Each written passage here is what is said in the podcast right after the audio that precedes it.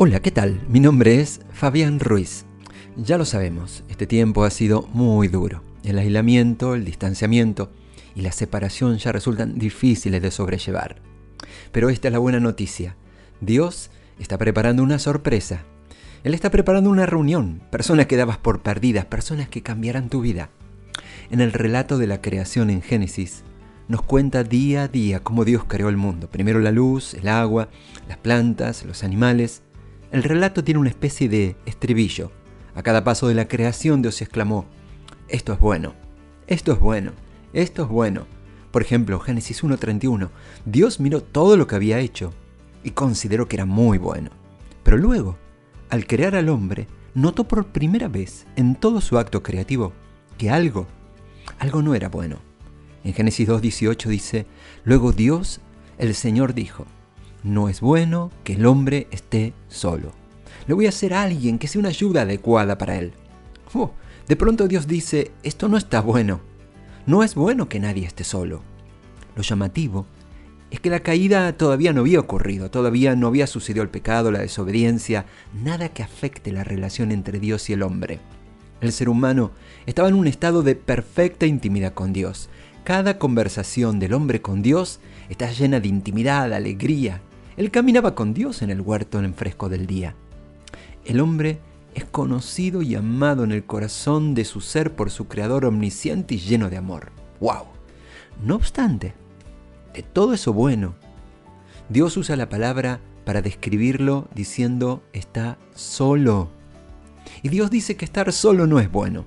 Cuando vivimos aislados, comenzamos a morir lentamente. Uno de esos golpes que la pandemia nos trajo es el aislamiento social. Ya llevamos un año y medio de aislamiento social preventivo. Tan cierto como que fue en buena medida necesario. El aislamiento social no es sano. Esa es la gran contradicción de esta pandemia. Guardamos la salud haciendo algo para nada saludable. Necesitamos relacionarnos. Dios nos cableó de tal manera que solo encontramos equilibrio y fortaleza al estar juntos. Y cada día separados nos enfermamos se agudiza lo peor. Nos volvemos egocéntricos, fóbicos, se multiplican las adicciones, la depresión, las relaciones familiares se tensionan. Comenzamos a acostumbrarnos a vivir así. Una profunda pereza se instala.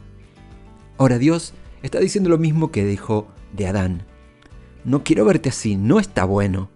Voy a proveerte una ayuda necesaria. Dios tiene la misma intención en tu vida. Él quiere arrancarte de la soledad, del aislamiento, de los miedos. Es posible que ni siquiera te des cuenta de cómo en este momento Dios te está preparando para algo mucho más grande, mucho más grande de lo que jamás habías soñado.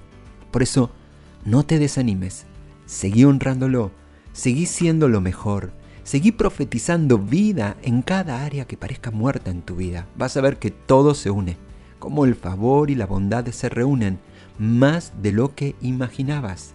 Dios, Dios está preparando una gran reunión de afectos, de amor y de amistad. ¿Estás listo para experimentarla? Por eso, donde quiera que te encuentres, hace conmigo esta oración. Decile así a Dios. Querido Dios, ayúdame a superar la costumbre, la comodidad, la pereza, los miedos que me mantienen alejado de las personas que vos pones en mi vida. Gracias porque estás preparando historias para mí. Historias de amor, de afectos, de alegría. En el nombre de Jesús, mi Salvador. Amén. Deseamos que esta palabra haya sido relevante para tu vida. ¿Querés conocer más? Envíanos un WhatsApp a Conectar a la MEDA al 215 17 80 81 o podés visitarnos en San Martín 2020, Ciudad de Mendoza, República Argentina.